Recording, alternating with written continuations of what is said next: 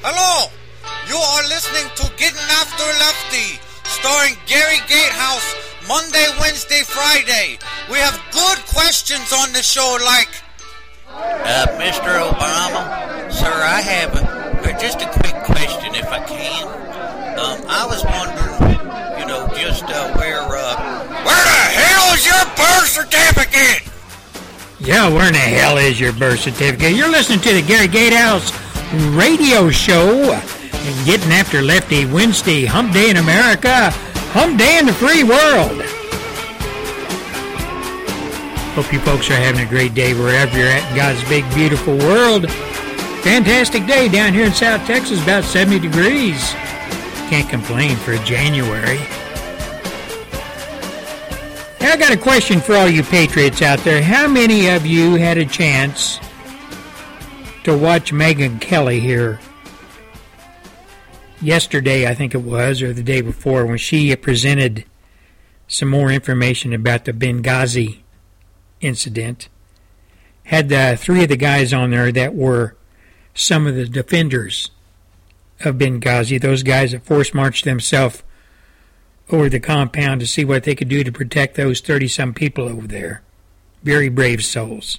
Very brave. How many of you people had a chance to listen in on what those guys said about the Benghazi incident, what transpired, the movie? They were all part of uh, being backup as far as information goes, input, etc., into the production and the making of the movie Benghazi. Very harrowing incident those guys were involved with in Benghazi. One guy was uh, right next to a mortar round that went off and, and just about blew his arm off. Being a Marine, his arm was hanging at his side, just dangling there. And the other two guys were telling the story about this guy, this Marine, how they admired him, how he tried, even though his arm was just hanging by a few muscles, tried to get that rifle up to a shooting position to protect those people that they'd all went over to see what they could do for. You know, ladies and gentlemen, when you think about the Benghazi incident, and then you think about what Gowdy did on trying to expose or saying he was going to expose what Hillary was up to, what she was doing at the time. The Benghazi incident took place, what Obama was up to, and they held all those hearings. And we all remember when they marched Hillary up in front of the hearing uh, panel, and she sat down in her green dress with her stupid looking glasses and her stu- stupid looking haggard face, and con- proceeded to make mincemeat out of the folks on the uh, panel of the hearing. Proceeded to stick her finger in the eyes of the American people. Proceeded to sit there and snub and smirk at every question and carried herself off, passed herself off as somebody who was in control, who knew what she was doing, what she was saying, all well rehearsed. And after it was all over, the tent folded up. Gowdy took all his toys and all his recordings and illustrations and comments and all along with his brothers on the Republican side, and they went home. You know, ladies and gentlemen, when you think about it, it was all nothing but window dressing. There was never any objective to really hold Hillary's feet to the fire. There never was. We who pay attention know this. It was all for political posturing purposes. It didn't work out. Hillary stuck it up their kazoo. And of course, the media fell behind Hillary and said that Hillary had it all in control. She looked presidential. She looked uh, cool, calm, and collect when the Republicans were raking her over the coals. But I hearken back to that day when those four caskets arrived and they took them off that BC, big C5A, all pomp and circumstance with all the military bands there, etc., and those four flag draped coffins lined up and Obama and Hillary standing there when the when the uh, Star Spangled Banner was played with their hands over their heart and looked very stern and very serious. And then they went to meet the four families that lost their loved ones, including the ambassador to Libya. Went and shook their hands and tried to console the four p- families. And Hillary told them point blank, we're going to put that man in jail that made that video, that film, that caused this whole incident, that took the lives of your loved ones. We're going to get him. We're going to put him in jail. And knowing all along that that video was not the case that caused the riot, as they put it, it was a terrorist attack on the consulate. It was a terrorist attack that took the life of our ambassador and the lives of three brave souls that tried to protect him. All left families behind, children, wives, etc. And the families that assembled at that hangar that day to claim the bodies of their loved ones that were destroyed and killed in that Benghazi incident, Hillary Clinton lied to him. Point blank, face to face. No emotion, no conscience. She lied to him. Obama lied to the American people.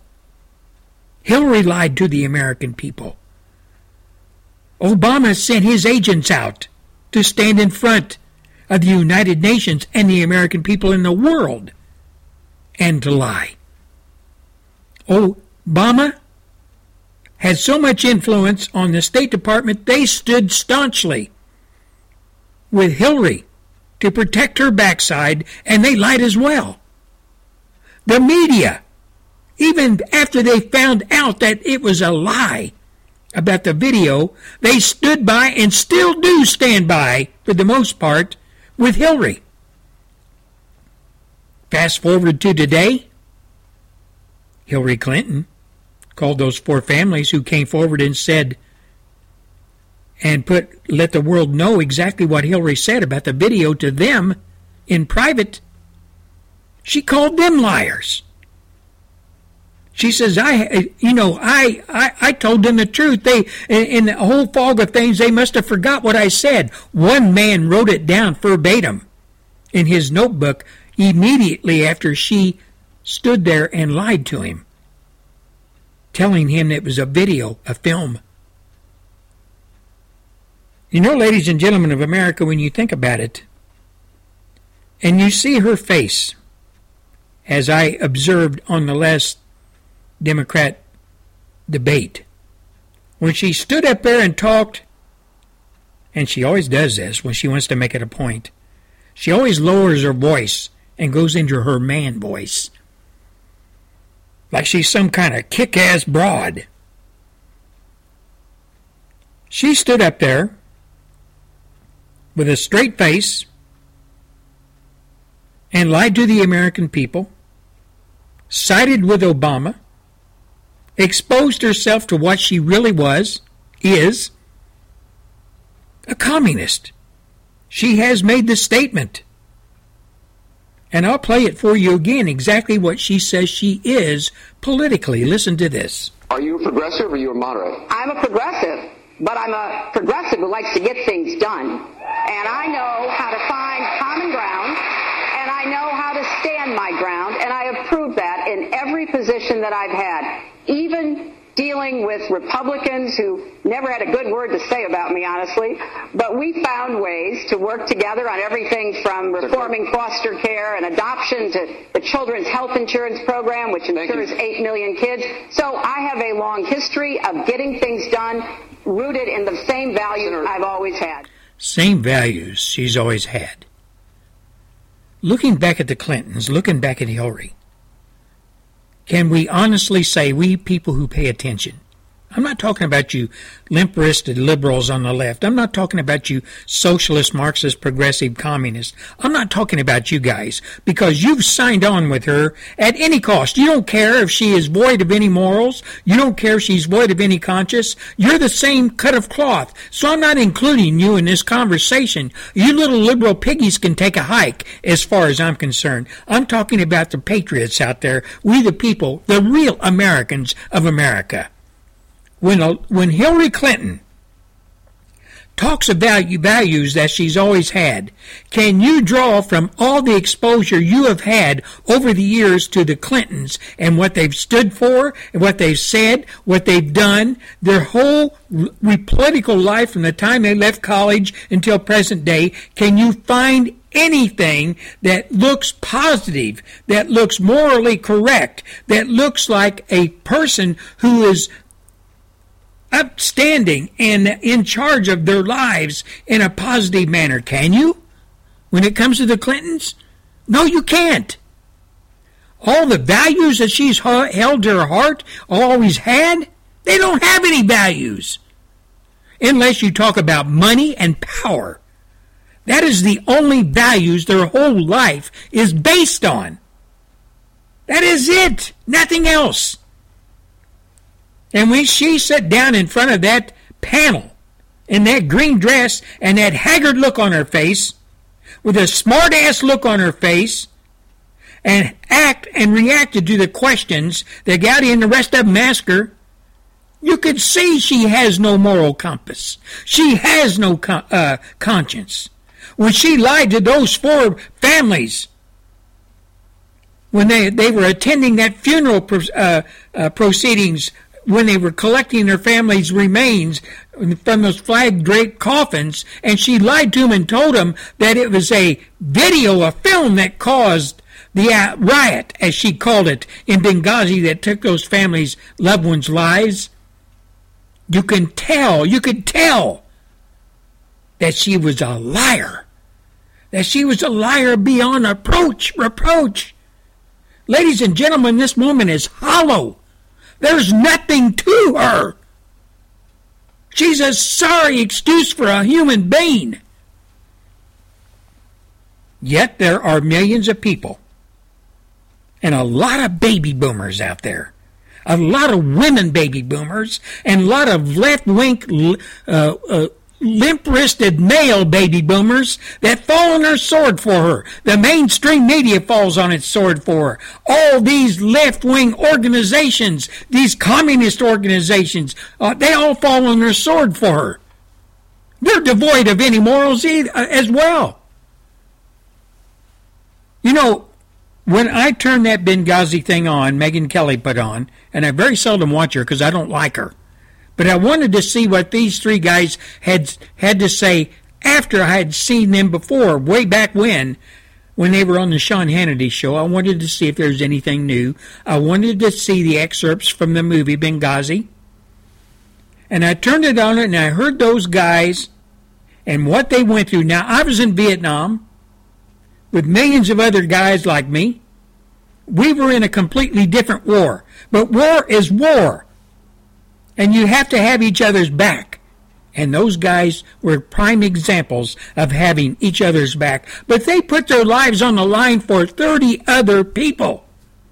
They force marched themselves over there and jumped deep right in, feet first, into the heart of a battle. And Hillary Clinton turned her back on him. Hillary Clinton, Clinton, and Obama turned their back on him threw them through the wood to the wolves.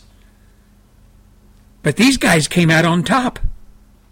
And I'm going to say this. Why did they come out on top?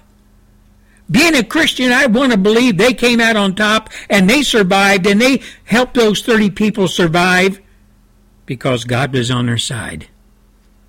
God was over on their side, watching over them. They were battling against a phony, fake religious religion, Islam, and the people who were carrying out that terrorist attack were all Muslim Islamic followers. The real God, our God, was on their side.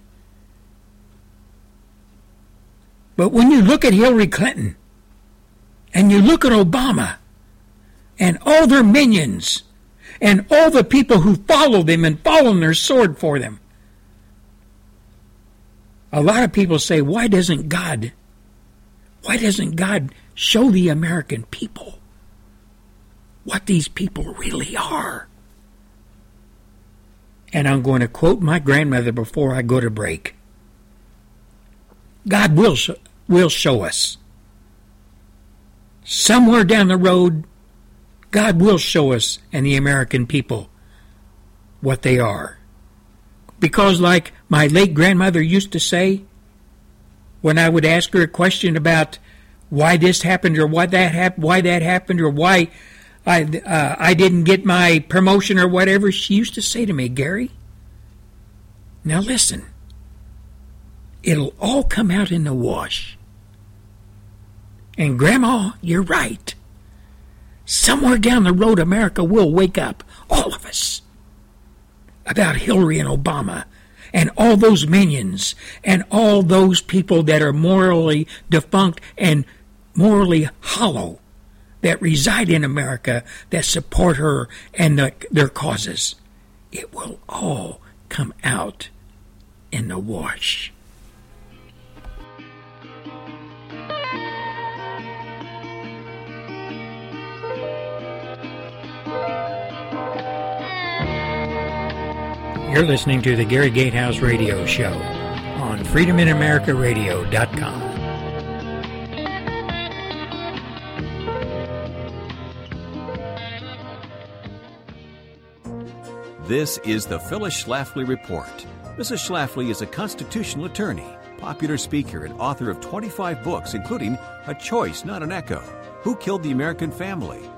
The Flip Side of Feminism, Turbo Reader, and How We Made the Republican Party Pro Life. Now, here's the founder of Eagle Forum, Phyllis Schlafly. A lot of important issues have surfaced as we prepare for the 2016 election. Immigration, Public schools and national defense are all examples of important issues that have taken on a well deserved spotlight on the campaign trail. However, it is very important that candidates and voters not forget about another important issue that is of great interest to all Americans Common Core. Common Core has not become a big issue, largely because it has not been in the news. When Common Core's ridiculous standardized testing was going on in the spring, many concerned parents rose up in opposition to these inferior standards and intrusive questions and led initiatives against Common Core in their states. However, by the time the presidential race began in the summer, the news focus shifted to disputes on college campuses, and there has not been much news coverage on the problems of elementary and secondary education. Voters should not be fooled into thinking that education and Common Core are not big issues that deserve attention. Education is the issue that will determine how America competes on the world stage in the future. We need a president and Congress who will get our education system back on track. With so many candidates in the fields, we hope some candidate will distinguish themselves from the pack by calling for eliminating Common Core and restoring local control of education with parental input. Education is the issue that will determine the future of America's young people. Common Core standards will not equip students with the knowledge they need to compete in a global market. Parents who care about their children should look into this and make sure that the school curriculum gives them the tools they need to be useful members of our society. This has been the Phyllis Schlafly Report from Eagle Forum. Have you or your children had any direct experience getting burned or misled by the Common Core travesty? Go to eagleforum.org and share your story in a blog conversation with Phyllis Schlafly. Voice your support for local control of education at eagleforum.org. That's eagleforum.org. And join us again for the Phyllis Schlafly Report.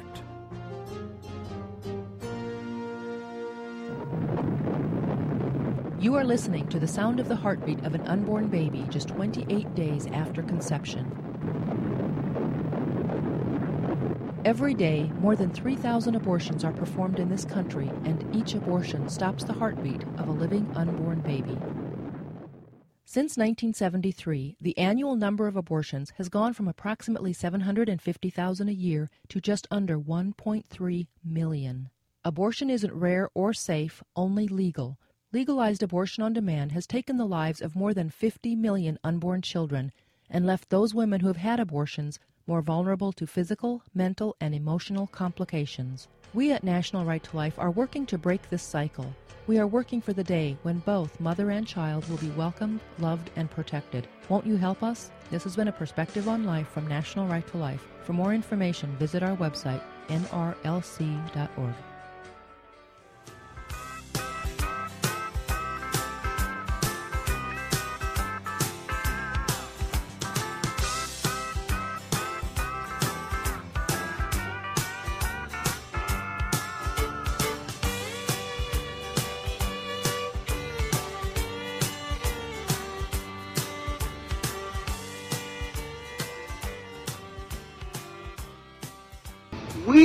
going to protect Christianity, and I can say that. I don't have to be politically correct, or we're going to protect it. You know? And I, I asked Jerry and I asked some of the folks because I hear this is a major theme right here, but 2 Corinthians, right? 2 Corinthians 3.17, that's the whole ball game.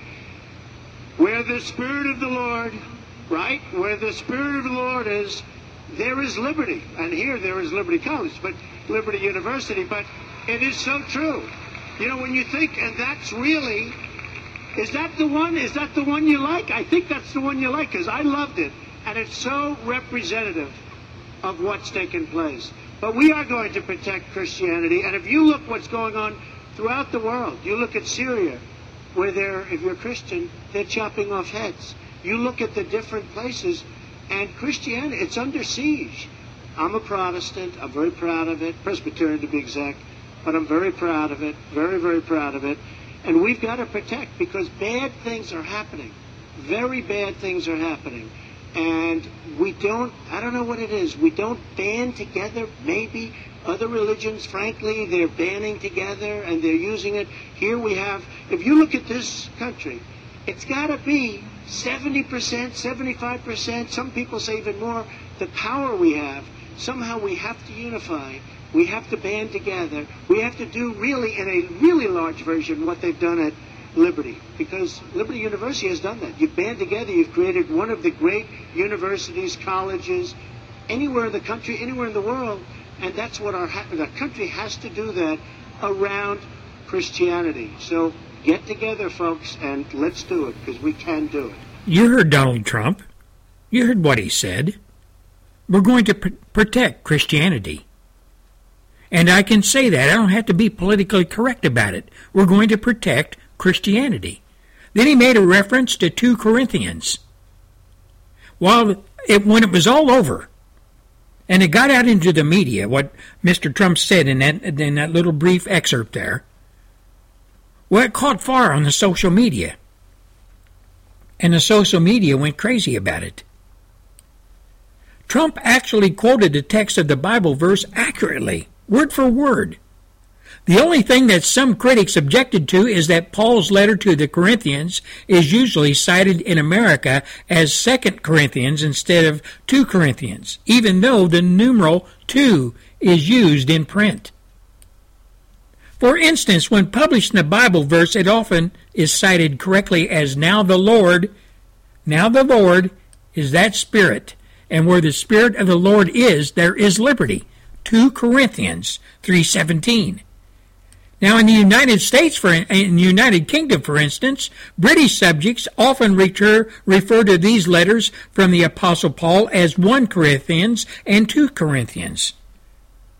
But you know, there were so many headlines based on what Mr. Donald Trump said. For instance, BuzzFeed. Donald Trump knows the Bible so well he misquotes it at Christian University. Jezebel said, A good Christian could never vote for Donald Trump, who just pronounced it 2 Corinthians. And on and on and on. New York Times, Donald Trump quotes scriptures sort of at Liberty University speech. Politico, Trump bungles Bible reference at Liberty University. AOL, Trump flubs Bible verse during rally at Christian school. But you know, Donald Trump and his trashing of liberals and progressives and their first gospel of their Bible based on secularism, atheism, non believers, and haters of Christianity, that first gospel being the book of political correctness, they're the ones that made all the headlines that I just read you.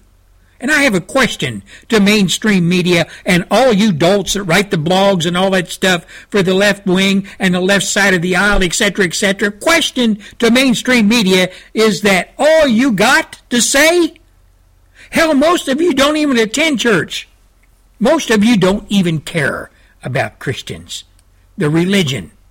You're all, all a bunch of phonies that will step up to the plate and protect Islam at every chance you get. If that's all you got on this, then I suggest you shut the hell up and continue your lame brained assault on all that is good. You know, ladies and gentlemen, the left, they're, they're grabbing for straws. They are searching for anything but what they just said about uh, Donald Trump and Corinthians 2. It doesn't resonate with the American people. Oh, it resonates with the hardcore left. Because you see, they're all non believers of Christianity anyway. Most of them are atheist or secularist. So what they, the media says about Trump and what the media perceives as being a misquote, well, these people will buy into it. Like Politico and New York, New York Times. They're all a bunch of atheists, a bunch of left wing dolts. So they've seen this as an opportunity to really rake Donald Cole, uh, Trump over the coals and really make him look bad in the eyes of Christians in America, which, by the way, is about 80% of the population. It doesn't resonate. It doesn't make a hill of beans with Christians that Donald Trump said Corinthians 2. Not a hill of beans. But to the left, they're so shallow so full of themselves, they think whatever they throw up there, it's going to resonate with the American people, and it just doesn't. It just does not. When I read this and I heard this, I just I told my wife, I said, My God, it's getting bad in America when the mainstream media not only backs a loser a socialist and a communist up there on the stage in a democratic debate vying against each other to see who out, who can out commie each other. When they support the likes of those two and the Clintons and the Democrat Party and Islam and everything is bad about America and then they resort to this type of crap it's terrible. The bottom line is the mainstream media and all that run it, all the owners of it, all the sponsors that tack their ass on to the mainstream media to get their product pushed, you're all nothing but a bunch of reprobates. That's about what you are. You're worthless. And as they say down here in South Texas, you're as worthless as tits on a boar. This is Gary Gatehouse. You're listening to the Gary Gatehouse radio show, Getting After Lefty, Wednesday edition and we'll be back after a few short messages. Uh, man, you know, uh, you know, back in the 60s, man, we didn't have no cats like Gary Gatehouse, man. But this dude gets after Lefty, and I like that.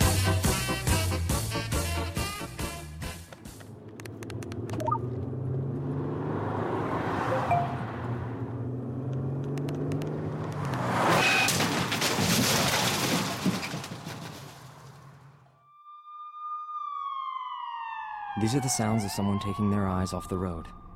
Texting while driving is more than distracting. It's dangerous. Do us all a favor. When you're on the road, stay off the phone. A message from CTIA, America's Wireless Companies, and the National Safety Council. Liberty Counsel is a litigation, education, and policy organization established to preserve and advance religious freedom, the sanctity of human life, and the family. We have offices in various places around the United States and affiliate attorneys in all 50 states, plus a major outreach in the nation of Israel. Don't get discouraged about what's happening in our country and around the world. Get encouraged, get on your knees in prayer, and get involved. Stand with us in preserving our Judeo Christian values. Visit lc.org. My name's Tyler, and in nine years, I'll be an alcoholic. I'll start drinking in middle school, just at parties. But my parents won't start talking to me about it till high school. Kids who drink before age 15 are five times more likely to have alcohol problems when they're adults. The thing is, my parents won't even see it coming. To get involved in your local community, visit starttalkingnj.com. A message from the U.S. Department of Health, the Ad Council, and the New Jersey Childhood Drinking Coalition. All right, folks, this is the break from the political discussions and issues. Kind of kick back and listen to some good old music, some good old rock and roll. Pretenders. Middle of the road. Gary Gatehouse. Getting after Lefty. Middle of the road. He's trying to find me. I'm standing in life with my pants behind me. I got a smile for everyone I meet. As long as you don't tie dragging my bag or dropping the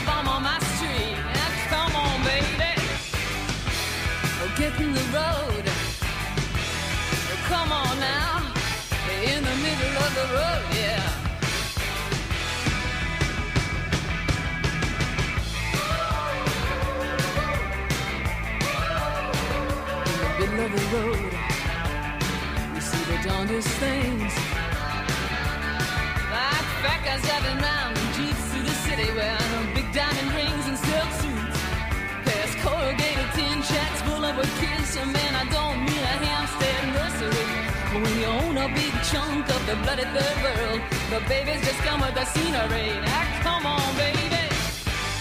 Mm, get in the road. Oh, come on now in the middle of the road,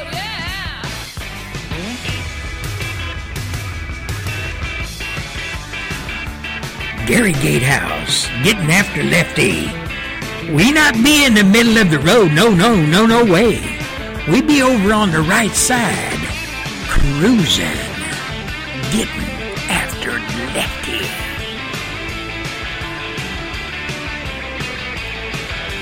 All you folks up there on Restoration Radio International, hope you're having a great day. My mate over there in London, uh, Mr. Stephen Lang, haven't said howdy to you in a while. I hope you're having a great day in those home of sunny intervals, pints of beer, Skittles, fish and chips. My God, I wish I was back there.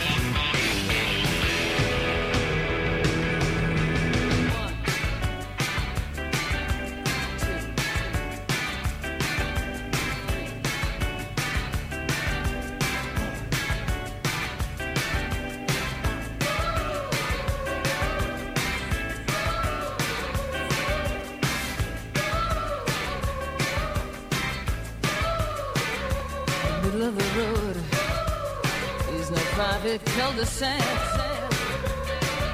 I can't get from the cab to the curb without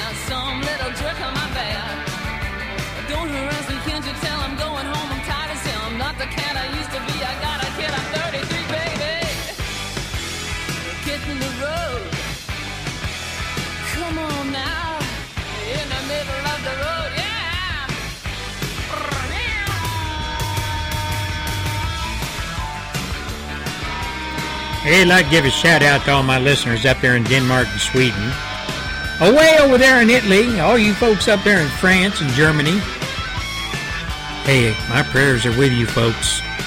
I know you're dealing with a mess over there. Hang in there. Gary Gatehouse loves every one of you.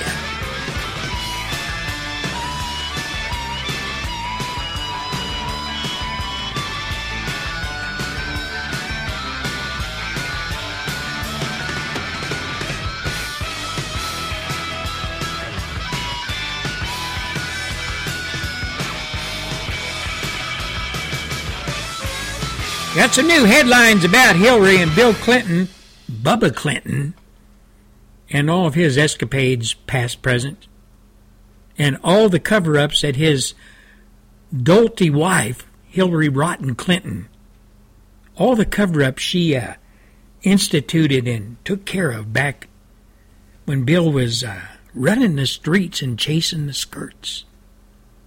Now, a lot of you have heard of this woman, uh, Linda Tripp.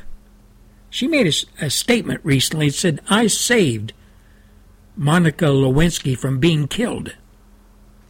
Linda Tripp claims Bill Clinton had all kinds of women that he had done. And she went on to say Bill Clinton's affairs numbered in the thousands. And Hillary Clinton's response was to disseminate information and destroy the women with whom he dallied. This is all according to Linda herself, Linda Tripp. Now, Linda Tripp was a key figure in the Monica Lewinsky scandal. She was a key figure.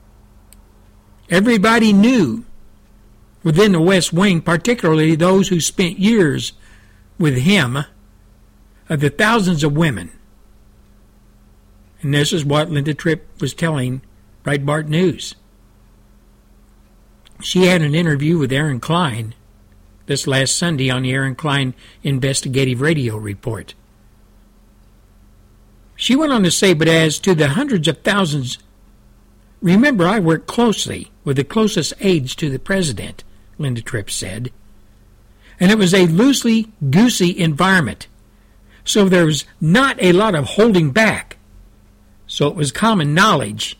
Let's put it this way. It was common knowledge within the West Wing that he had this problem with women. It was further common knowledge that Hillary was aware of all of what that was going on. You know, with Bill chasing the skirts and hammering every woman he could latch onto. This is Gary Gatehouse talking. Linda Tripp, who secretly, secretly recorded telephone calls from Lewinsky regarding her meetings with Bubba Bill Clinton, said she knew of another White House staffer who was having a, a, a, an affair, a full blown affair with Bubba Clinton, Bill Clinton. Now, Klein, the interviewer, previously interviewed Juanita Broaddrick, who alleges she was raped by Clinton while he was Attorney General in Arkansas. Tripp cited some of the many Clinton scandals during the 1990s Filegate, Travelgate, Watergate, Vince Foster, noting the Clintons handled them all. Linda Tripp said, I watched a lying president and a lying First Lady falsehoods present falsehoods one after another to the American people. So my dismay predated the January 1998 period when the Monica Lewinsky scandal surfaced. To me, it was very important that the American people see what I was seeing. My years with the Clintons were so disturbing on so many levels. Now, Ms. Tripp said Hillary Clinton personally targeted Bill's women and accusers. She went on to say, in my case, for instance, right after the Lewinsky story broke, she was heard directing staff. That's, we're talking about Hillary now. She directed her staff to get anything and everything they could on Linda Tripp. So the defamation of character and the absolute assurance that my credibility would be destroyed begin right there, said Linda Tripp. And it happens with any woman who is involved in any way, either with Bubba Clinton in a physical relationship or an assault or anything that can endanger their political viability. She said, uh, Linda Tripp said all this in, in, in this interview. When the Lewinsky escapade became public knowledge, she said she feared for her life and Lewinsky's. This is again Linda Tripp talking. And she went on to say, I say today, and I will continue to say, that I believe Monica Lewinsky is alive today because of the choices I made and action I took. That might, might sound a bit melodramatic to you listeners. I can only say that from my perspective. I believe that she and I at the same time were in danger because nothing stands in the way of these people achieving their political ends. This was all said again in a, a radio interview Linda Tripp interview. She went on to say, I think that Had it not become public when it did, particularly in the light of Paula Jones' lawsuit, which was coming to a head with President Clinton's deposition, that we may well have met with an accident. It's a situation where, unless you live it as I did, you would have no real framework of reference for this sort of situation. Now, Linda Tripp went on to describe Lewinsky as blinded by Clinton and fancied herself in love. Clinton, she said, fancied himself entitled. It was nothing more than a servicing agreement. She romanticized that there were, it was all an affair. And when it didn't pan out the way she'd hoped it would, he had promised her he would bring her back to the White House as soon as the 1996 election campaign had finished. This was all promised by Bubba to Lewinsky. When he didn't, he didn't do that. She essentially lost her mind and started acting erratic and frightening, very frightening ways, threatening the president. She said in an interview that Lewinsky was threatening to expose the affair and she really never ever realized the implications of threatening a president or her behavior. But I did, said Linda Tripp. That's because she explained the Clintons were different. Hillary Clinton gets to decide what she does. Look, the rules don't apply to the Clintons. If you understand the, that basic premise, you understand the Clintons. Linda Tripp noted that Lewinsky, the story, was exposed by Drudge Report. She went on to say, We don't have enough Matt Drudges out there. And he's sort of the one man show, in my opinion, that the mainstream media doesn't touch in any way. So, just personally, she said, I would thank him for his work. And people like me are dependent on people like him who get it out into the over the public airways and into the people's homes, and they can at least consider whether or not they want to believe the other side of the story about the Clintons, Linda Tripp said. Now, Broaddrick revealed that Bill Clinton pursued her by telephone after their 1978 encounter, that she described as rape. Bill Clinton raped her. I called a nursing home that I owned, and they patched the call through to my office. And I didn't know that it was him and he immediately said, Hi, this is Bill Clinton. I was just wondering when you were coming back to Little Rock again. She continued, This just caught me so off guard. I had no not expected anything like this at all, and I told him I would not be coming back to Little Rock again, and definitely would not be seeing him again, and I hung up. This is Broaddrick call, uh, talking. You know, ladies and gentlemen, if you look at the whole Clinton scenario, the whole scheme of things, there is a body, body count when you talk about the Clintons. You find dead people. Now, during Tripp's two day de- deposition with attorneys from Judicial Watch on Filegate issues, she mentioned a list that was given to her mysteriously. She believed that this list was a, uh, a, a compiled and it was left at her workstation in the White House counsel's office by Lewinsky.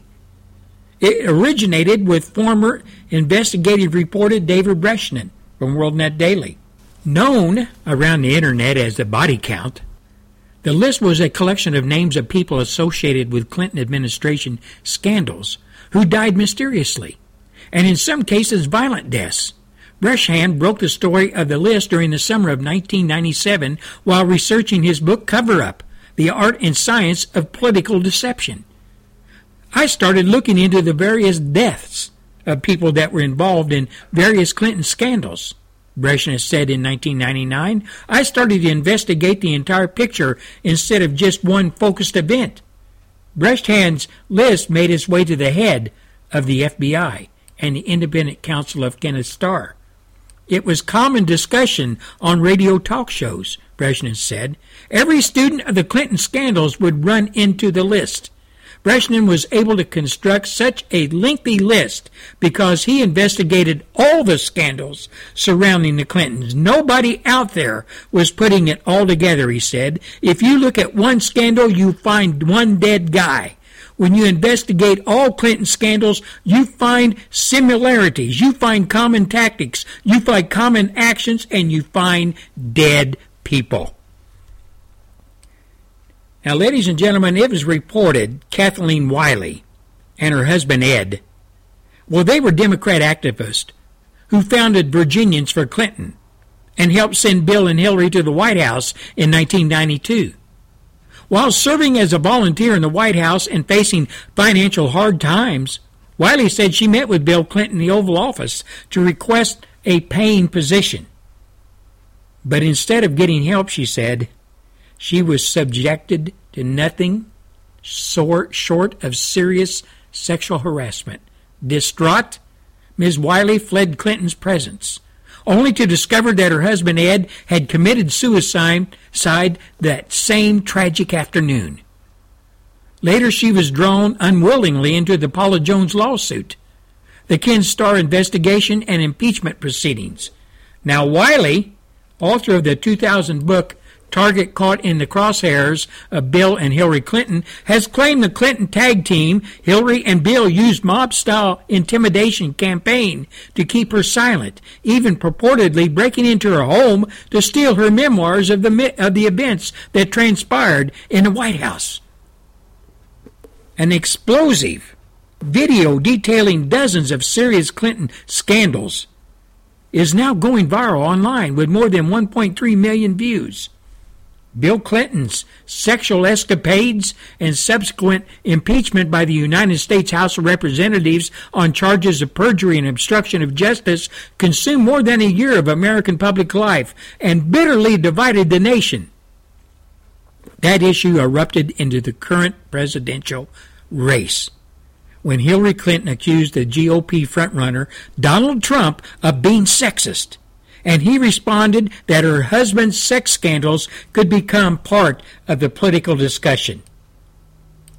Now, Ms. Broaddrick joined the conversation through social media, reminding the world that Democrat frontrunner Hillary Clinton tried to silence her when she accused Bill Clinton of raping her way back in 1978. NBC News recently reached out to her to set up an interview and tell her story. Then the network, which did not respond to a WorldNet Daily request for comment, decided there was no story, and they dropped it. Now, Miss uh, Broaddrick's statements via Twitter. She says, I was 35 years old when Bill Clinton, Arkansas Attorney General, raped me, and Hillary tried to silence me. I'm now 73. It never goes away, she said. She went on to say, she was dreading seeing my abuser on TV campaign trail for enabler wife, but his physical appearance reflects ghosts of the past, and they're catching up with me.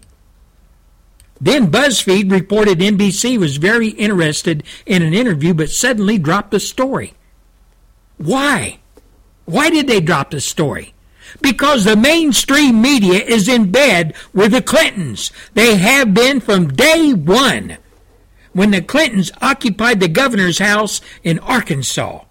For some reason, the mainstream media has protected Bill and Hillary Clinton at every step of the way, from Arkansas to Washington, D.C. to New York State when Hillary ran and got the uh, nod to become senator for New York, to now when she is running for the nod from the Democrat Party to run as president candidate for the Democrat Party in 2016. The mainstream media continues to protect him, continues to lie for him, continues to stand shoulder to shoulder. I'm talking about NBC, CBS, and uh, public broadcasting, sometimes Fox News. I'm talking about all the mainstream media, New York Times, etc.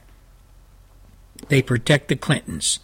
They talk about Bill Clinton as some great American dude that is fantastic when it comes to politics, fantastic when it comes to influencing people, and they all talk about it in a positive manner. But, ladies and gentlemen of America, Bill and Hillary Clinton are reprobates. Bill and Hillary Clinton are liars. Bill and Hillary Clinton are devoid of any morals whatsoever. They are devoid of any conscience whatsoever. The only thing that matters to them, and they have a crook in training, their daughter, Chelsea, the only thing that matters to the Clintons is money, power, the accumulation of more and more of those two things. That's all that matters to them. And they will lie, they will step on the toes, they will do whatever it takes to hold on to their power, their influence. They've used the American people. They've used the government system that we live under. They've used their office uh, of politics, being the presidency, the governorship, the senator from New York, the secretary of state. They've used it all to accumulate wealth that they have. They're all phony. They're both liars. They're both crooks. They're both poor excuses for Americans.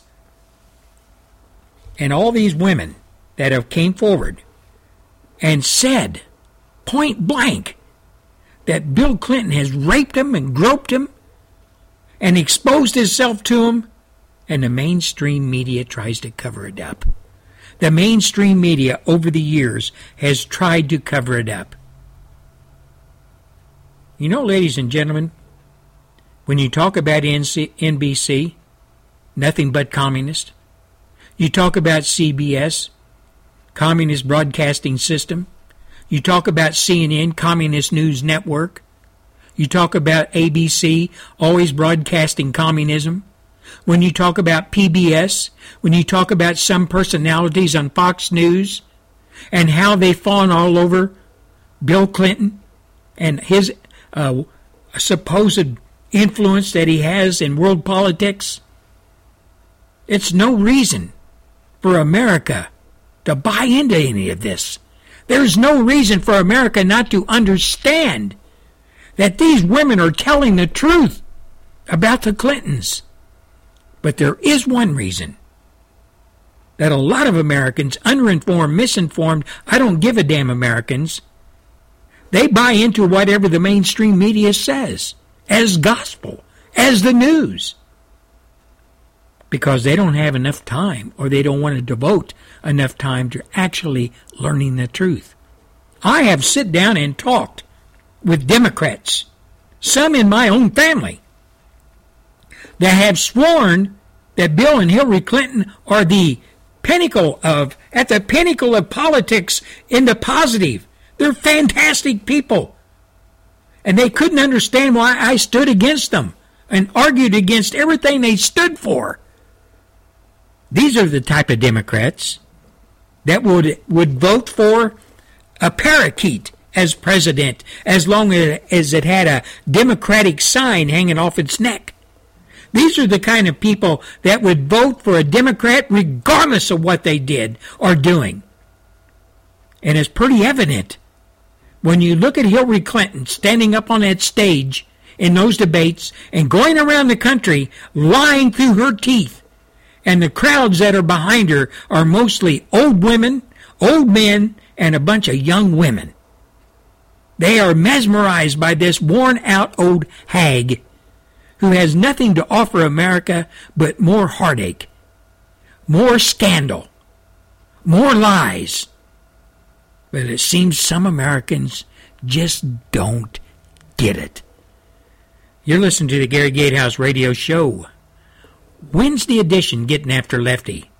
You know, folks, when you look at the Clintons and you look at all that they've done in the past, the Clintons are a product of corrupt politics a product of America's communist controlled colleges. They have no morals. They have no conscience. They are void of any feelings. They are cold and calculated. And they will turn on anyone that stands against them and their never ending quest for more money and more power. Bottom line, ladies and gentlemen, patriots of America, the bottom line, those who follow them, those who support them, are no better than the Clintons. All from the same cut of cloth, if you will devoid of any morals whatsoever. It's coming up on the hour now, and that means just one thing. It's time for the hourly news, and we're going to take a break for the five minute news, and when we come back at the second, during the second hour, we're going to be talking about state of Missouri goes after Christians and their children. We're going to be discussing that. We're going to be discussing some other things that have went down in the United States of America. We're going to be discussing some things that have went down in Europe. We're going to be discussing some things about what Glenn Beck has said about Donald Trump and why and how Glenn Beck has fallen off the table of reality. Why he surrounds himself with such so- sop- sophomoric people as those two dolts that sit at the table with him every day when he uh, has his Glenn Beck radio show. I watch him on t- on TV sometimes, and those two guys are absolute. There, there, there's something wrong with them. That's all I can say. And we'll be talking about Syrian refugees admitted since Paris attack, and we'll look at the numbers: how many Muslims have been admitted to the United States, and how many Christians have been admitted to the United States by the Barack Hussein Obama Jr. regime. You'll be astounded. We'll be back after the five minute news.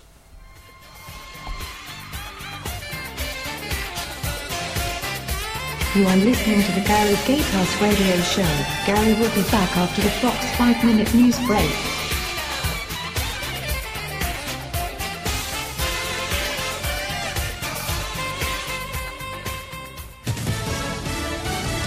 Fox News Radio. I'm Kathleen Maloney. A big name in the GOP jumping on the Trump for president bandwagon. Former Alaska governor and Republican VP nominee Sarah Palin is endorsing the billionaire frontrunner. In a statement, Trump calls Palin a friend and a high quality person. The same campaign release describes Palin's endorsement as one of the most sought after this primary. Palin had been a supporter of Ted Cruz's run for the Senate, a fact the Trump campaign is pointing out in announcing this endorsement in Iowa, where polls show Cruz, not Trump, in the lead. Fox News Radio's Jared Halpern. No reaction from Cruz on the campaign trail. If I'm elected president, let me tell you what I intend to do on the first day in office.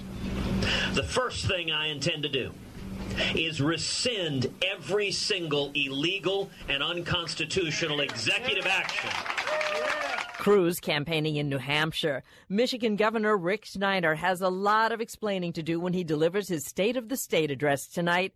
Two new class action suits now filed in Flint over the city's contaminated water. People, of course, are talking about rashes, they're talking about hair loss, they're talking about seizures that never happened before. We're talking to women that have had miscarriages. We're talking to people who are psychologically having breakdowns based on the anxiety of not knowing how this is going to impact their children moving forward in the future or impact their own health. Attorney Carrie McGee. The water crisis caused by an emergency manager appointed by the governor. Stocks barely avoid another down day. The Dow edging up 27 points, S&P inching up 1 point, Nasdaq down 11, Tiffany down 5% after reporting poor holiday sales for jewelry and the price of oil sinking to just under $29 a barrel. You're listening to Fox News Radio. Fair and balanced. Today, my new dad threw a barbecue. Today, my new son and I threw a barbecue. There were burgers and chicken. I burnt everything the burgers, the chicken, the salad. They were delicious. They were awful. And then, and then we had watermelon. I'm allergic to watermelon. And then we played catch.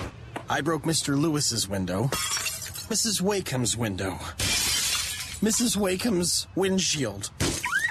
And then, somehow, my hand. My hand! And then my dad even let me drive his car. The hospital's on the right! It was a rough day. It was a great day. You don't have to be perfect to be a perfect parent. Thousands of kids in foster care will take you just as you are. For more information on how you can adopt, visit adoptuskids.org. A public service announcement from the U.S. Department of Health and Human Services, Adopt U.S. Kids, and the Ad Council. After spending more than four years in an Iranian prison, a former U.S. Marine released last weekend is feeling a range of emotions. Ecstatic, happy, uh, anxious to get home. Nobody really believed it. Everybody was just sort of in a state of disbelief, and we still are. Amir Hekmati freed with three other Americans, including a pastor. North Carolina Congressman Robert Pittenger spent about 90 minutes today talking in Germany with Pastor Saeed Abedini, just freed by Iran. He was in good spirits and really good health. He felt good. And we had a, a, great conversation. The North Carolina Republican has been among those pushing for Abedini's release. For the last six months, they really took pretty good care of him because they wanted him to look good when they released him. Pittenger feels the pastor will be able to overcome and move on from his time in captivity. In North Carolina, Chris Hoke, Fox News. The NTSB investigating a deadly Greyhound bus accident in California. The bus was in the carpool lane headed to San Jose from Los Angeles, and when it crashed, it toppled over the median on Highway 101. Two women were ejected and killed. Several others were taken to hospitals. I have one uh, with major injuries. It was an adult male and then the eight other injuries were minor. CHP officer Chris Maselli says the driver was one of those with minor injuries. At least one passenger who was not injured was adamant that the crash happened as the bus driver fell asleep, that the driver had even pulled over a few miles before the crash to wake himself up. Yeah, we're looking into that, but um, I've definitely heard that that that was an issue, so but we haven't, you know, ruled that out. It was also raining at the time of the accident. Jessica Rosenthal, Fox News. The Reverend Al Sharpton is asking you not to watch the Academy Awards next month, a protest over the list of Oscar nominees that doesn't include a single African American in the acting category. Director Spike Lee also skipping the ceremony, even though he is being honored this year for lifetime achievement. I'm Kathleen Maloney, Fox News Radio.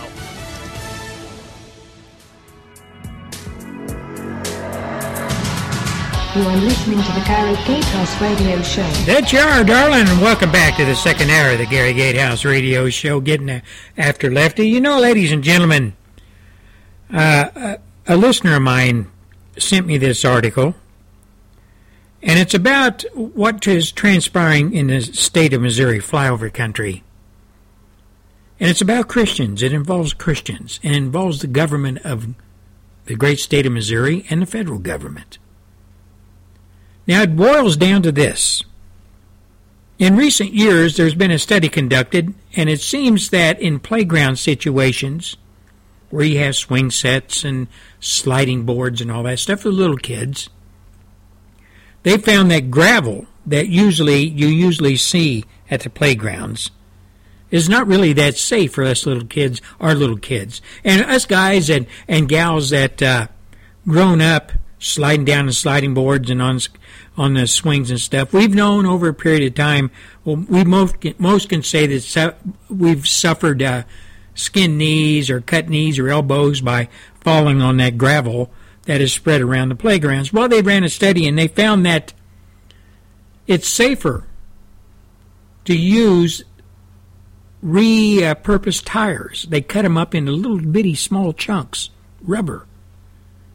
And it's safer to use that than gravel. There are fewer injuries on the playgrounds.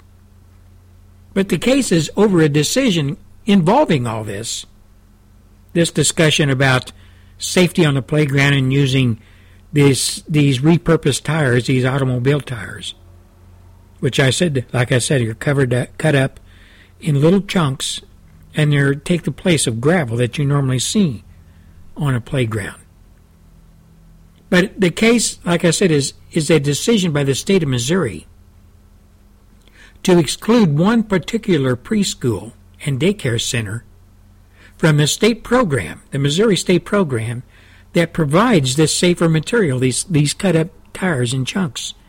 And they're doing this, they're not providing this particular preschool access to this program that provides this material because this particular preschool is Christian. It is a it is founded. Uh, the school is a Christian faith. Now, in the most recent ruling in the case, Trinity Lutheran Church of Columbia, Missouri, this is Pauley, the Eighth U.S. Central uh, Circuit Court of Appeals, they have upheld a district court's decision that the state is justified in denying the center access to the program because it is ran by a Christian church lawyers now, now lawyers with the Alliance Defending Freedom, who represent the Child Center, the Christian Child Center, they filed a brief just before Christmas, charging the state defines neutrality as treating religious organizations worse than everyone else. This is not neutrality, they said, but hostility towards a certain religion, uh, the re- Christian religion, which violates the free exercise and equal protection clause. Now, the Alliance Defending Freedom contend the state should be choosing applicants neutrally and uh, the whole neutrality of the situation. It would neut- neutrally select a scrap tire grant recipients based on merit without regard to religion, they said. The grant program uses funds raised from a fee on new tires paid by religious and non religious citizens of Missouri alike. It funds only neutral materials, safe rubber playground surfaces. The criteria used to select grant recipients is completely neutral. Other than the blanket exclusion of churches, including factors such as number one, a description of the need for the project, number two, description on how the rubber material will be contained or supported, and number three, the poverty level of citizens in the surrounding area. Now, ladies and gentlemen, can the state define religious neutrality as treating religious organizations worse than everyone else? Is there some reason that taxpayers who are Christians cannot partake in state programs because they are Christians? They pay taxes just like non Christians. They send their kids to a, a Christian school. What is the problem with that? Child safety is just as important on church daycare playgrounds as it is in other day, uh, daycare playgrounds. Missouri and every state should understand that the United States Constitution prohibits religious hostility, which is what Missouri exhibited when it denied Trinity Lutheran's scrap tire grant application. Now, folks, this case has huge implications for state constitutional provisions across the nation that treat religious Americans and organizations as inferior solely because of their religious identity. The Christian, uh, Trinity Lutheran Christian Learning Center in Columbia sought to participate in the playground scrap tire uh, surface material grant program, and it was denied. The center wanted to remove and replace a large portion of the pea gravel surrounding on its playgrounds with a safer, recycled, pour-in-place rubberized project, product. The Missouri Department of Natural Resources disqualified the Learning Center solely because Trinity Lutheran Church of Columbia, Missouri operates uh, and it is part of a religious organization. And the, the city uh, this, the state cited a state constitutional limit on providing state assistance to churches. Patriots, this is just another example of how Christians are being persecuted in America today. You know, if that were a playground operated by a mosque for Muslims, there probably would not be any problem whatsoever. Just another day in America, ladies and gentlemen. Just another day in America. Christians thrown to the lions once again. We'll be right back after a few short messages. You're listening to the Gary Gatehouse Radio Show, Preacher of Conservatism, coming at you all the way from South Texas, USA.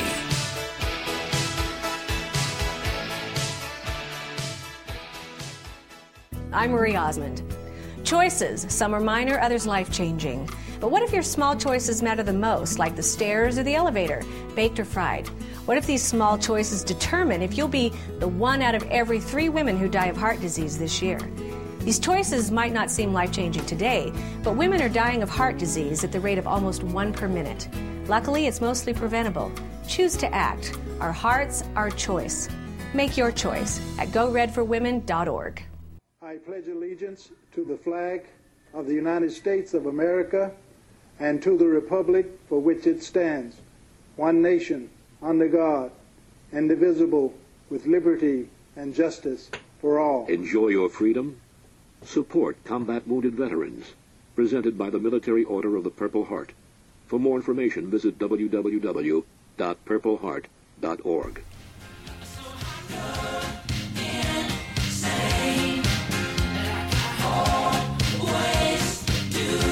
You're listening to the Gary Gatehouse Radio Show, Getting After Lefty Wednesday edition.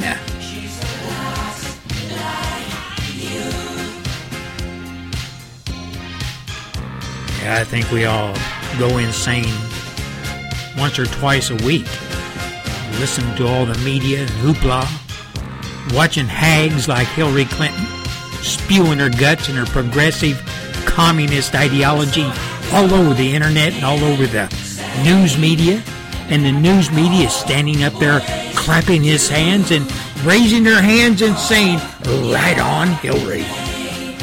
I go insane. I really do.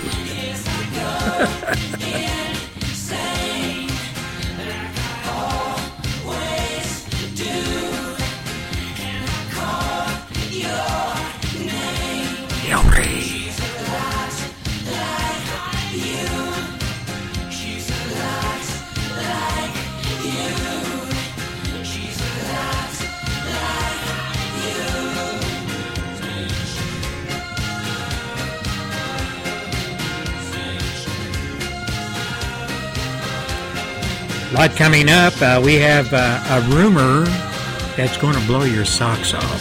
Stay tuned.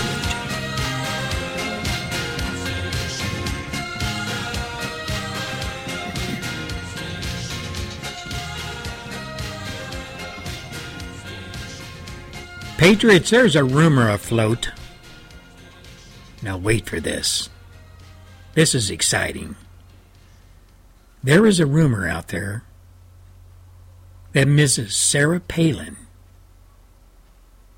will soon be endorsing Donald Trump and will be present in Iowa before the caucuses kick off. The rumor also says that she will then be with Donald Trump on his campaign trail. Like I said, this is a rumor. But it's going through the media like I don't know, hot knife through a butter. Stick of butter. You know, ladies and gentlemen, Sarah Palin, the sweetheart of conservatism, a lady that we all love. Could this be true? Could this rumor really be true? That she will be endorsing Donald Trump and accompanying him on his campaign trail running up to the election for the Republican nominee for the presidency. Sarah Palin, Donald Trump. That's out of sight, man. But let's wait and see. Let's wait and see if this rumor has the mainstream media. It's all up in up in uh, rumbling about it. Let's wait and see if this rumor has merit. And I bet you all the socialist supporters out there are talking in a shaky voice. Sarah Palin, the one that they have tried to rake over the coals so many times. And if you listen to Sarah Palin in the past, and you listen to her commentary and the way she speaks, she's a female Donald Trump. Political correctness does not resonate with Sarah Palin, never has. She tells it like it is. She stands up for the American people and our way of life. Can you imagine Sarah Palin out on the campaign trail with Donald Trump? My God, what a winner that would be. What a winner that would be. Like I said, it's just a it's just a rumor right now. But it has the socialists and the communists and the Marxists and the progressives and the Democrat Party, and yes, and even some circles, the Republican leadership, talking with a shaky voice. Now, there's something else going on here that we need to talk about. So grab yourself a chair and just pull it up to the kitchen table, or grab yourself a chair and pull it up next to the table here, and we'll have a have a beer or two, and we're going to talk about this. Now, I understand that out in the United States of America, coast to coast, north, south, east, and west, there are a lot of Glenn Beck supporters. I understand this. But I have to ask the question, has Glenn Beck, has he lost it? It seems like Mr. Trump thinks so. And as far as that goes, so do I, Gary Gatehouse. I think so too. Now, there's a headline out there that says Trump slams dopey Glenn Beck. Radio host spreads hoax tweet that Donald voted for Obama in 2008. Donald Trump slammed Glenn Beck as a dopey after the radio host disseminated a fake tweet that alleged the Republican presidential frontrunner voted for President Obama in 2008. Now, Beck tweeted a photoshopped image, originally from a fake TrumpTweet.com, that purported to show Mr. Trump's support for Mr. Obama. Why do you keep saying things like you did didn't vote for Obama? Just admit it. At real Donald Trump, Mr. Beck demanded. Mr. Beck repeated the false claim Friday night on the Fox News. He voted for Obama in, in 2008. Come on, Bill, he told Bill O'Reilly on the Bill O'Reilly show. Beck, Glenn Beck, tweeted a photoshopped image originally from faketrumptweet.com that purported to show Mr. Donald Trump's support for Mr. Obama. And again, he said, "Why do you keep saying things like you didn't vote for for Barack Obama? Just admit it." At real Donald Trump, Beck demanded. And he repeated that, like I said, on the O'Reilly show. But you know, ladies and gentlemen of America, what's going on with Trump these I mean Beck these days? What's going on with him? After realizing the image was fake, Glenn Beck took to Facebook to issue an apology. He said, and I quote, My apologies for the misinformation. I will always lead with my mistakes. It does appear this is this is to be fake. My fault for not checking it far enough myself. I take complete responsibility for the error. I owe Donald Trump an apology for the error of this tweet. More importantly, I owe you an apology for making the water muddy where the water is crystal clear on his record. Now, on Saturday in New York, Hampshire, in uh, New Hampshire, Mr. Trump took the opportunity to uh, go after Mr. Beck personally and professionally. And Trump said, "This dopey guy, Glenn Beck, he looks like hell. No, he's not. Like, he's not. He, he's like a dope." And I've watched him cry on television all the time. He's doing very badly. His thing is falling apart. His company is falling apart. And he went on to say Mr. Beck is only bitter because he refuses to give an interview. This is Donald Trump talking. Refuses to give Mr. Beck an interview. The reason he doesn't like me is because I didn't do his show. He asked me so many times, do my show, do my show. And I didn't do it because I don't respect him. I couldn't do it because I was so busy. I couldn't do his show, just time wise. And all of a sudden, uh, sudden enough time goes by so he starts hitting at me. But on Monday, this last Monday, Glenn Beck issued another Facebook post saying that while he knows the image he tweeted about Mr. Trump voting for Obama was a hoax, he still believes Mr. Donald Trump voted for Obama in 2008. Other words, Glenn Beck called Mr. Donald Trump a liar. Called him a liar. Now I'm going to come clean. Gary Gatehouse is going to come clean. I'll confess. I used to be a follower of Glenn Beck. I used to put a, a lot of validity in what Glenn Beck said and his approach to exposing things in the political arena. Watching his show, his radio show that's televised, and watching his two sidekicks, that are about as much sophomoric as one can, can be. Their childish way they conduct themselves on the air, with their comical approach to even the most serious issues. I just, I just had to turn Beck off. It seems everything revolves around him, and he comes off as the all-knowing, all-seeing guru. I really don't think his lack of uh, uh, support of, of Trump is really going to make make Trump feel bad. I don't think it is. Trump uh, can get along quite well without without Glenn Beck's support. But you know, I, and again, I really don't think his lack of endorsement, his lack of support for any of the candidates, is something that will impact on the support or outcome of the presidential candidate selection process. To me, Mr. Glenn Beck's days as a viable talk show host are fast fading away. I hate to say that because I used to like Glenn. He used to be come across as a nice guy, and he still does.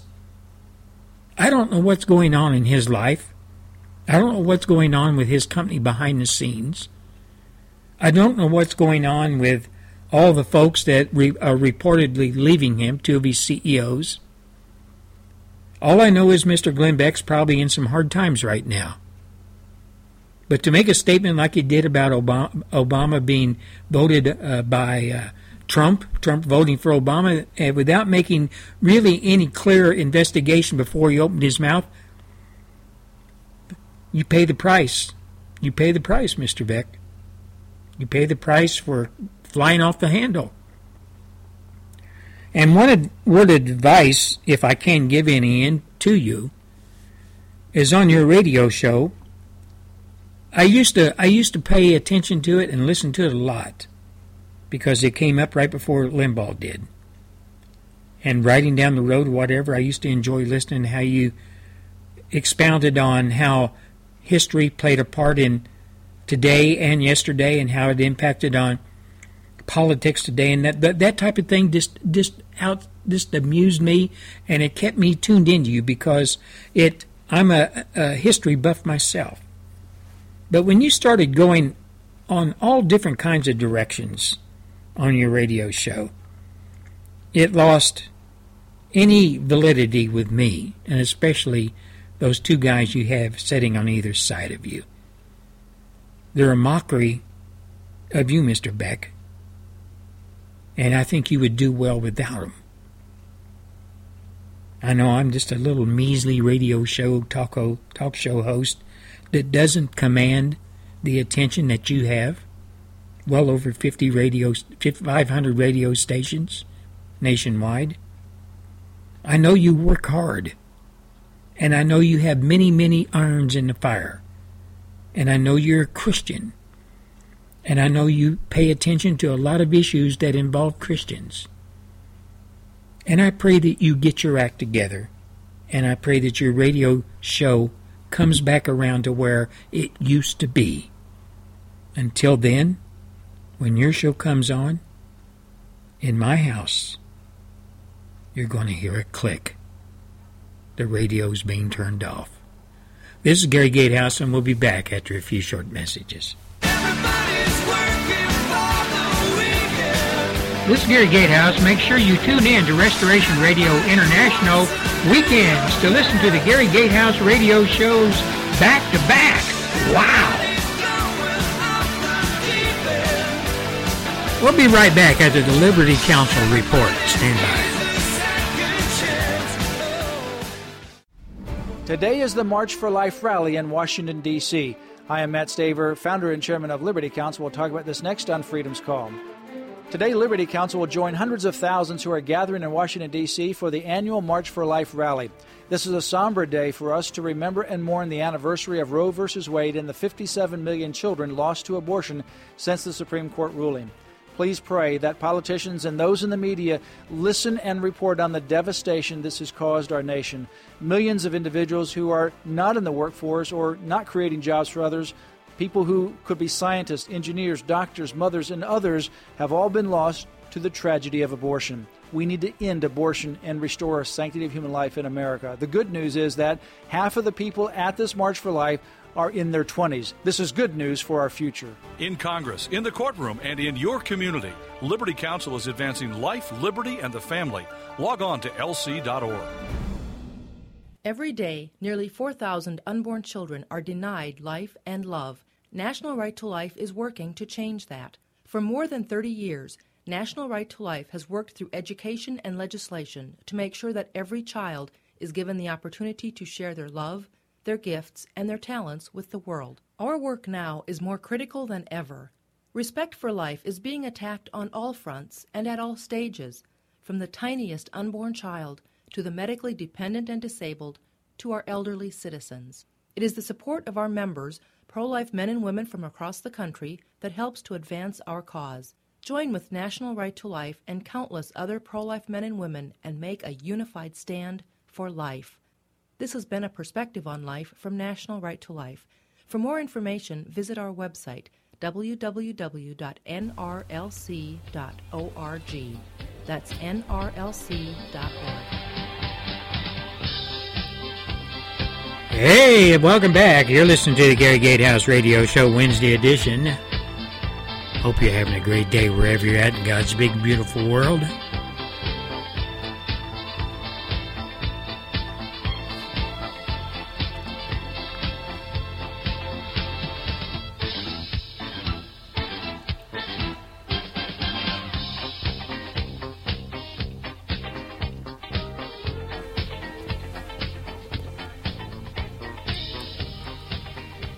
You know, Patriots, we talk a lot about Obama and his love of the Muslim religion, his support of the Muslim religion, and how he turns his back on Christianity, and it seems like he's always chastising Christians for doing something wrong down through history, whatever.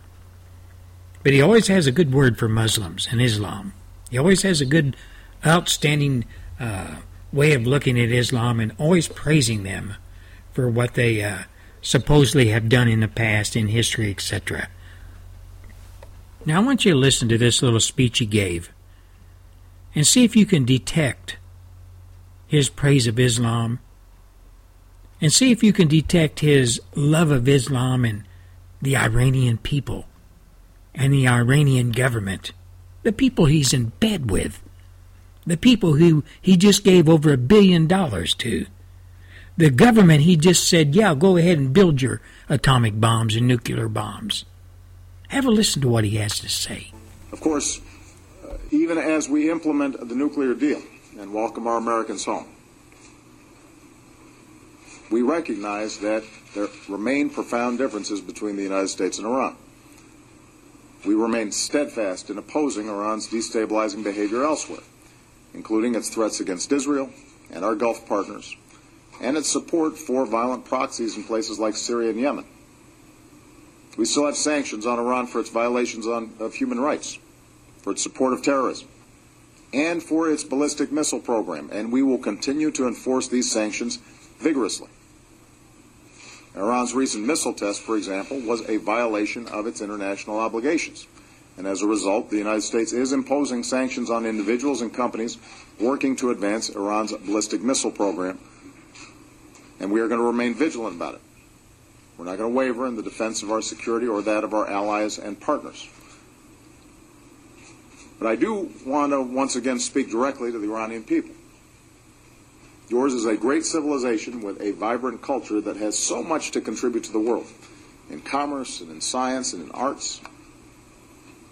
For decades, your government's threats and actions to destabilize your region have isolated Iran from much of the world.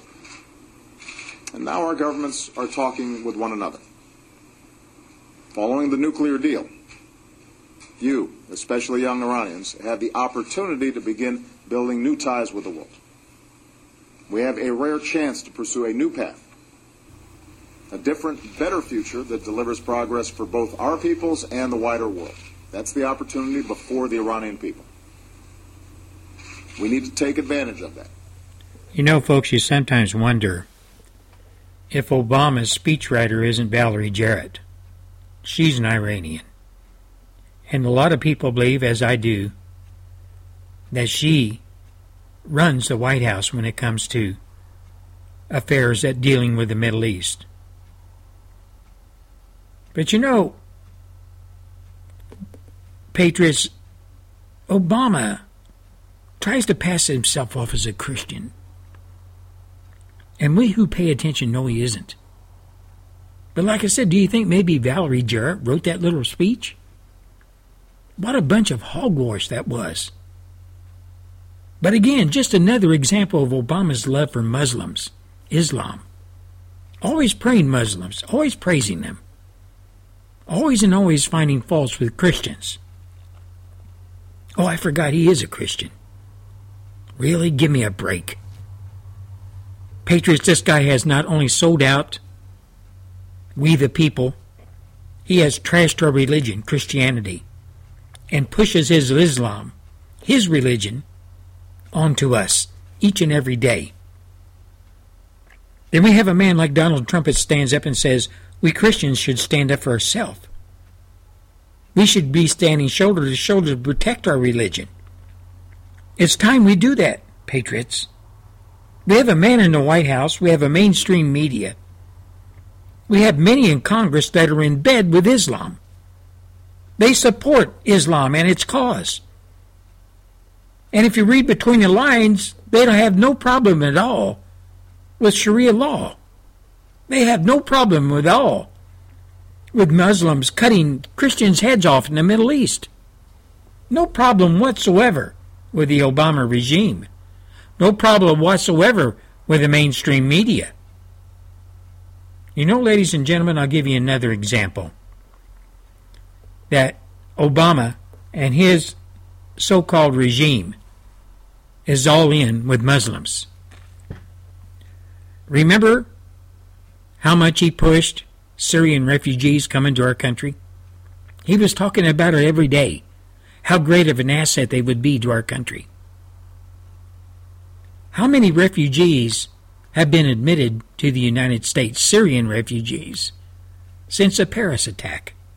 And how many Christians from the Middle East have been admitted to our country since the Paris attack?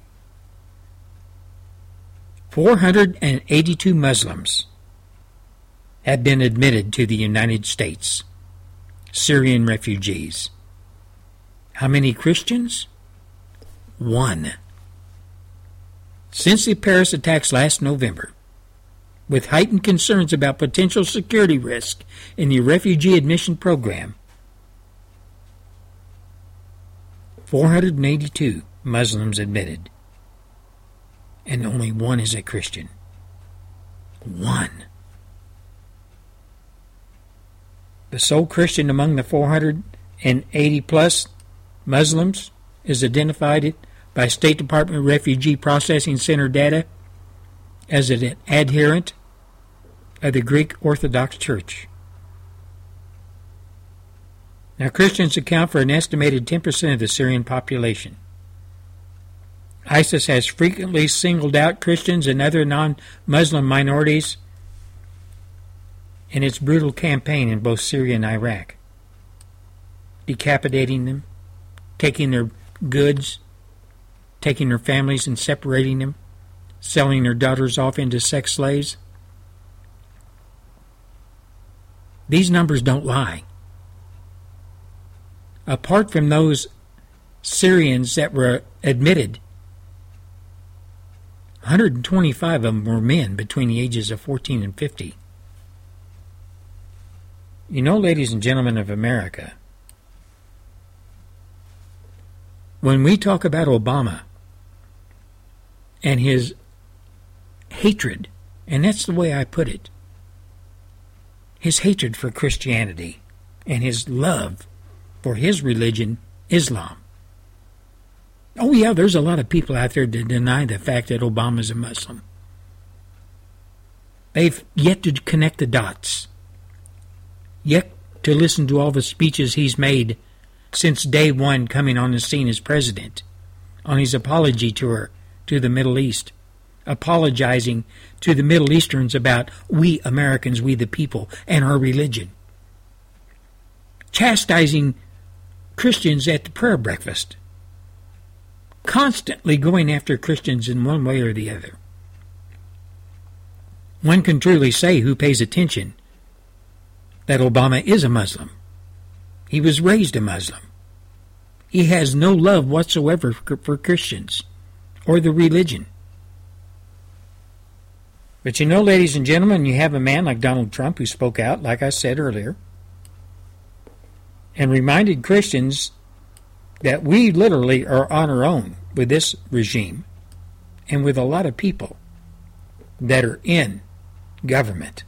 They side, they side, ladies and gentlemen, with Islam. And they throw Christians under the bus. Now, there's something going on in Europe that we folks who pay attention know that is not right. We know places like Sweden, England, France, Germany, Italy are being overran by Muslim, mainly men, bringing the religion of Islam with them and their Quran and preaching all that the Islamic religion says about infidels. That they have to demean infidels. They can use them the way they like. And they come to Europe with the open arms of European leaders saying, Come on in. And yet the people of Europe are the ones who really suffer. Now, there's news coming from Europe reporting on the continued rape and harassment of European women by filthy Muslim men. Now, if you go up on my website today, and you can type in Gary Gatehouse radio show at Wix, or just Google Gary Gatehouse, or I'll post it later up on Twitter and on Facebook. I'm going to be posting an exclusive look at what Muslim women, Muslim men are doing to Swedish women. And how they look at Swedish women is nothing but a literally a hunk of meat that they can use for sex and to rape. Women in her in Sweden, women in Europe are being abused daily by Muslim men that have came to their countries, came to Sweden, came to Denmark, came to England, France, Germany, at the behest of their leadership, the European leadership, the European governments, with complete disregard for the European population. And some of these leaders in some of these countries have told the women of their countries that they're more or less going to have to suck it up and live with it. Because Muslims are here to stay. And what they do to European women is of no regard to the leaders of Europe. They could care less if you read between the lines, because they're all in bed with Muslims as well. Now, there's a woman who filmed being harassed by at least two Muslim men in Sweden, and she begins a recording after one groped her as she walked past. She confronted the men, and one of these men repeatedly asked her to make sex. Despite her angry refusal, the man continued to offer her money for sex. Here's a brief a brief narrative of what transpired on the video. The Muslim man, can I make sex with you? The Swedish woman, what did you say? The man, can I make sex with you? The Swedish woman, but he tried to touch my backside. Do you think that's okay? Man, who? The girl, hey, the guy who just walked past, your friend, is it okay to touch my backside or what? The Muslim man, I don't understand what you mean. The Swedish woman, I'm sorry, what do you understand? He touched my backside. Your friend grabbed my backside. What do you want? What do you want? The, the Muslim man, no, no. Can I make sex with you? The Swedish woman, no, never. The man, the Muslim man, why? The Swedish woman, absolutely not. Go, leave. The Muslim man, why? The Swedish woman, I'm recording this whole thing. So yeah, mate, keep going. The Swedish man, the, the Muslim man, I'll give you money. The Swedish woman, what did you say? You think I'm a whore? The Muslim man, calm down, I'll give you money. The Swedish woman, what do you guys want? Now, the whole context of this and the video will be embedded on the Getting After Lefty website. And I'll leave a link up on Twitter and a link on Facebook for y'all to go up and have a look at this. This is sad. This is this is perverted. This is an infringement on that woman, that Swedish woman's right to be a human being, a woman, to walk the streets without being harassed by these slime ball filthy ass Muslims that come from the uh, Middle East. Ladies and gentlemen of America, if we don't wise up real quick, it's coming to our country.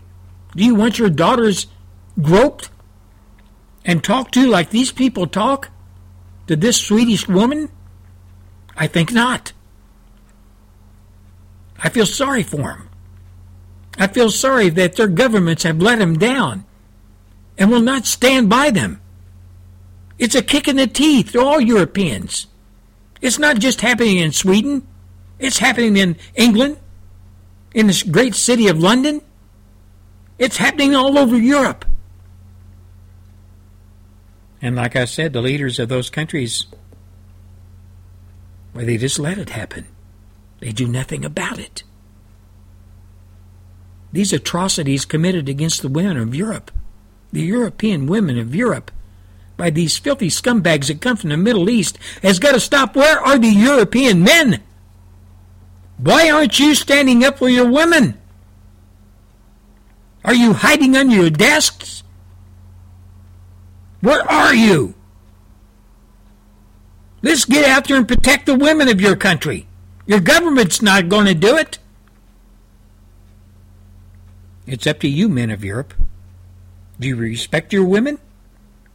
Do you want these Middle Eastern slime balls groping your women?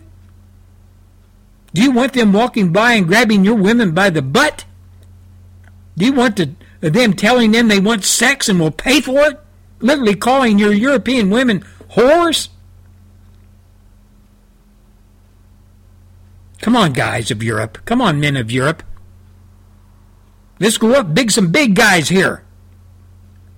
Let's stand up for your women, your moms, your daughters, your girlfriends. It's on you guys because your government damn well has thrown you all out in the cold. We'll be right back. Somewhere in a bunker in Phoenix, Arizona, rebooting Liberty Radio Network and Gary Gatehouse Radio Show. Tune in. See what Gary's up to. See what Rebooting Liberty Radio Network's up to. Conservative talk at its best. Tune in to Gary every Monday, Wednesday, and Friday on Rebooting Liberty Radio Network. Be there!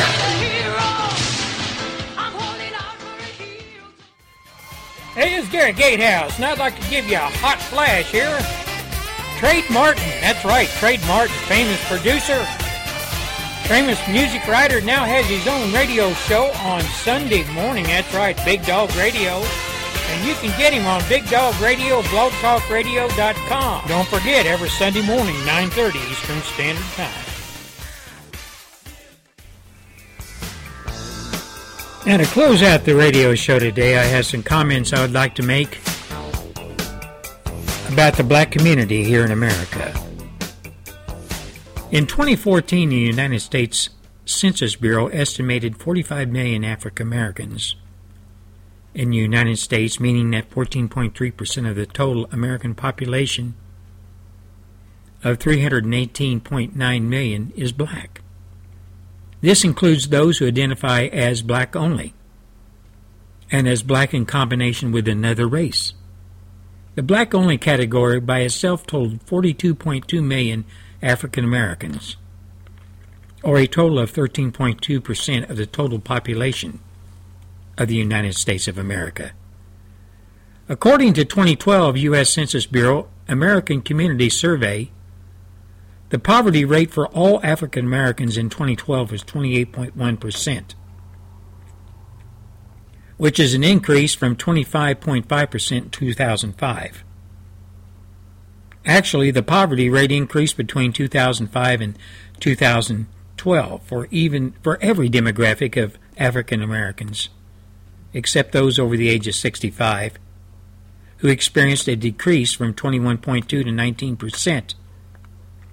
Black families with children under the age of 18 headed by a single mother had the highest rate of poverty in the United States, 47.5% compared to only 8.4% of married couples, black couples, here in the United States of America. Now, ladies and gentlemen, the amount of African Americans who receive public assistance welfare varies greatly depending on the type of assistance. According to the U.S. Census Bureau, 11.5% of African Americans live in government housing or Section 8 housing, while 13.6% receive TANF cash assistance, formerly referred to as welfare checks. Just over 25% of African Americans receive SNAP SN, SNAP benefits, formerly known as food stamps. All of these statistics include those who actually receive assistance and those who live with them. The largest benefit received by blacks is Medicaid health insurance, which mostly consists of black children. About 41.5% of blacks' households were using SNAP food stamps in 2013, compared to 19% of all households and 11.4% of white households. These are all these were all sources that I looked at, all coming from the U.S. Census Bureau 2013. Historically, blacks have always voted for Democrats, have always supported Democrat causes, and have always stood with Democrats on most issues, both political and economical and social. Not being uh, black myself, I have a different view on why blacks are economically, politically, educationally behind other race groups. That reason being they have sided over the decades with Democrats. The Democrats have managed to hoodwink the black community. Democrats constantly promise blacks that they will get them out of the ghetto and onto mainstream media mainstream yet that never happens Democrat politicians always show up at black churches just before election time and spew their lies and promises to the black community. And what is really sad, most blacks buy into it. The black community, for the most part, lives in a in our larger cities. As for the most part, the larger cities of America are ran by Democrat mayors with most cities, these most states these cities reside in being ran by Democrat governors. Keeping blacks on the welfare plantation is part of the Democrat plan from day one. And it was developed decades ago in the Democrat Party. Always holding a carrot out, but never coming through with the promises they make. Never allowing blacks access to those promises made by Democrat politicians. Bottom line here there was a man running for the presidential nod on the Republican side. His name is Donald Trump. As we all know, he's a successful businessman and entrepreneur who I believe sees no color, no skin color, but only sees Americans as for what they are, his people. It makes sense for African Americans to get behind Donald Trump. He is indeed a breath of fresh air in what has been stale politically air, political air for years. Mr. Trump will do America good. All of us, black, white, green, or yellow. I, Gary Gatehouse, support Donald Trump.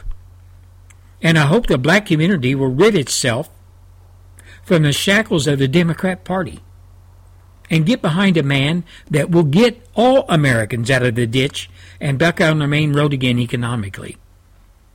Donald Trump when he opens his mouth and makes promises, he will stand by those promises. They are not promises just to get votes and then leave us all laying by the roadside as he marches on. The black community, for decades and decades and decades, has been abused by the Democrat Party. The black community for decades has been told one lie after another about the the Republicans, conservatives, and those folks, by all measures, are white folks. We white folks who really care about Americans don't look at color. We look at us all as Americans. When I served in Vietnam on the battlefield, I didn't look around to find another white guy to uh, climb in a foxhole with under fire. I looked at an American, American uniform. It didn't make any difference if he was black, white, green, yellow, Protestant, whatever. He was an American. And that's the way Americans should look at each other. That's the way Donald Trump looks at America and Americans. I honestly think coming from the bottom of my heart, that black community and the black leadership, the conservative leadership, the, the leadership of the black churches of America, I honestly believe they would do well for their communities. They would do well for their black constituents, their black congregations, the black people of America, who have just as much to do with the success of this country as any other race from day one. I firmly believe this with all my heart. And I honestly believe that Mr. Donald Trump does the same. Now, Patriots, I had to say this. I had to put it out front because I've been getting a lot of emails asking me where I stand with the black community, where I stand with black folks. I have nothing wrong to say about black folks. Black folks are Americans. Asian folks are Americans. Hispanic folks that are here, all of these folks legally are Americans. White folks are Americans. We all have an American heritage. We all live under the same Constitution.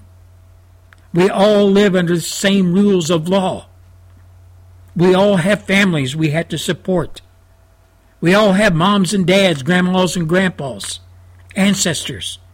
We all have children, those, those of us who are married and do have children, who we worry about every day.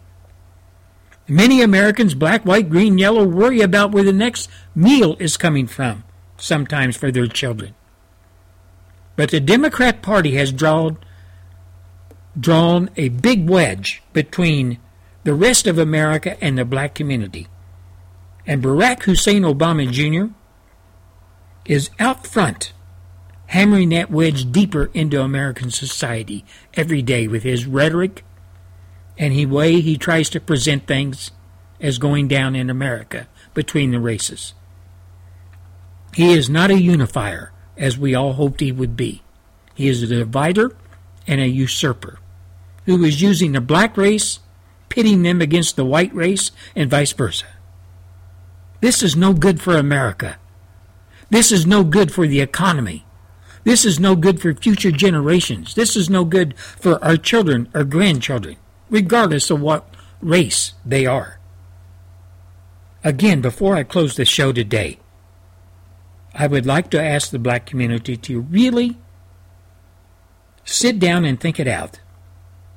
To really go over what you have been promised, what you have received, the lies that you've been told to by the Democrat Party, as far back as the Democrat Party goes when it's been involved with the black community.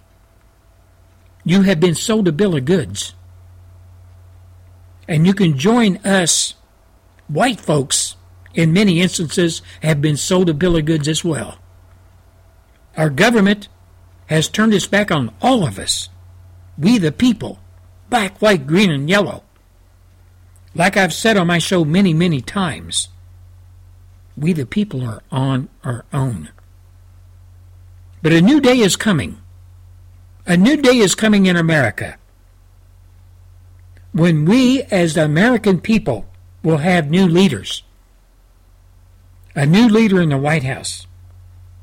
A leader that will understand the plight of the black community, the poor white community, Hispanic community, Asian community, all of us as Americans, who will throw his hat in the ring and represent us as a people, a united people of America. We have to live with what we have right now for just another 12 months or so. When Barack Hussein Obama Jr. will leave the White House and take his ideology of divisiveness, his ideology of socialism, socialism, his hatred towards Christians, he can take it with him when he leaves the White House for the last day. And when that day comes, I hope that all America will come together and rejoice. And I hope the man in the White House, come that January of 2017, will go by the name Mr. Donald Trump. A man that will unite us.